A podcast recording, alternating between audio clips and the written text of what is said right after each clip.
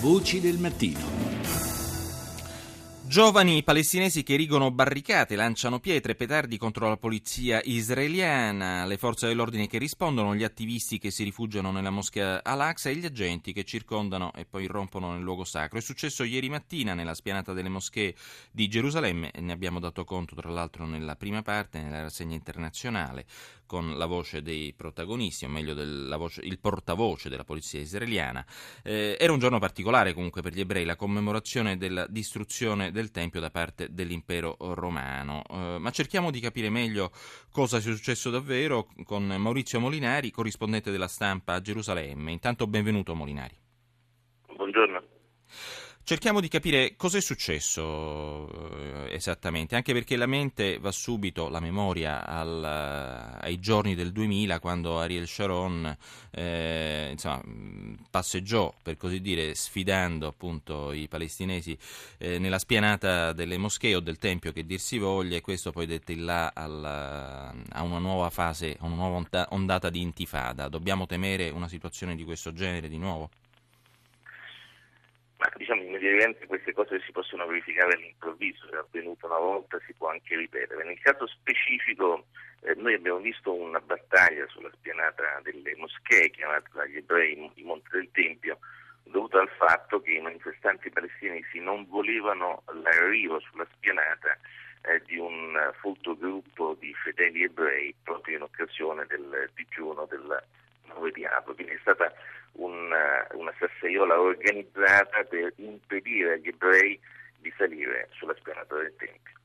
Ecco, comunque in questa fase eh, è una fase molto particolare, no? anche per quanto riguarda le relazioni tra eh, Israele e eh, fazioni palestinesi, una fase che potrebbe preludere a degli sviluppi importanti, al di là di quello che eh, è accaduto ieri.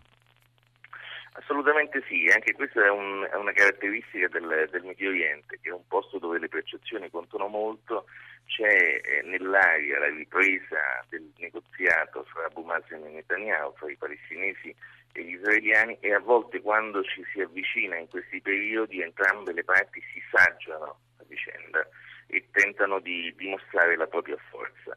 Quindi in realtà il, la prova di forza alla quale noi abbiamo assistito ieri sulla spianata potrebbe preludere paradossalmente proprio a un'accelerazione del negoziato tra le due parti, cioè il fatto che si tornino a parlare dopo un anno di, di pausa. Ecco, tu in questo momento ti trovi eh, negli Stati Uniti, quindi insomma hai avuto modo anche di seguire la vicenda Pollard, cioè eh, la spia che tradì gli Stati Uniti rivelando eh, segreti proprio a Israele. Eh, si dice adesso che potrebbe essere liberato quasi per compensare Netanyahu in qualche modo per l'accordo sul nucleare. Queste almeno sono le voci che giungono in Europa. E negli Stati Uniti se ne parla anche in questo senso? Stati Uniti hanno bisogno, l'amministrazione Obama ha bisogno di ammorbidire la reazione dura aspra dell'alleato israeliano all'accordo di Vienna sul, sul nucleare dell'Iran. E la carta Pollard è una carta molto emotiva, cioè in realtà colpisce, va, va a segnare uno dei temi eh, più cari all'opinione pubblica israeliana. Um, e se Obama facesse davvero questo, questo passo, punterebbe a instaurare un rapporto diretto con gli israeliani, bypassando di fatto eh, gli attriti con il premier Netanyahu. Sono 30 anni che Israele chiede la liberazione di, di Pollard senza riuscirci. Il vero punto interrogativo, però, in chiave americana di questa mossa è l'approccio dell'intelligence, cioè del, della CIA. I capi della CIA si sono sempre opposti fermamente alla liberazione di un personaggio che continuano a ritenere una minaccia per la sicurezza nazionale. Ecco, ricordiamo appunto che Pollard aveva trasferito documenti dal suo ufficio di analista per l'intelligence della Marina Militare appunto, eh, per, appunto per, Israele, ma eh, in generale se dovessimo oh, fare una valutazione, ecco, eh, negli Stati Uniti la figura di Netanyahu come è vista in queste ultime settimane? Ma come una, una eh, figura che eh, coincide con le posizioni dell'opposizione a, Obama, cioè i leader del, del Partito Repubblicano. Uh, le posizioni dure di Netanyahu contro il, l'accordo siglato uh, a Vienna e anche le obiezioni che lui solleva coincidono con le posizioni del, del, Partito Repubblicano.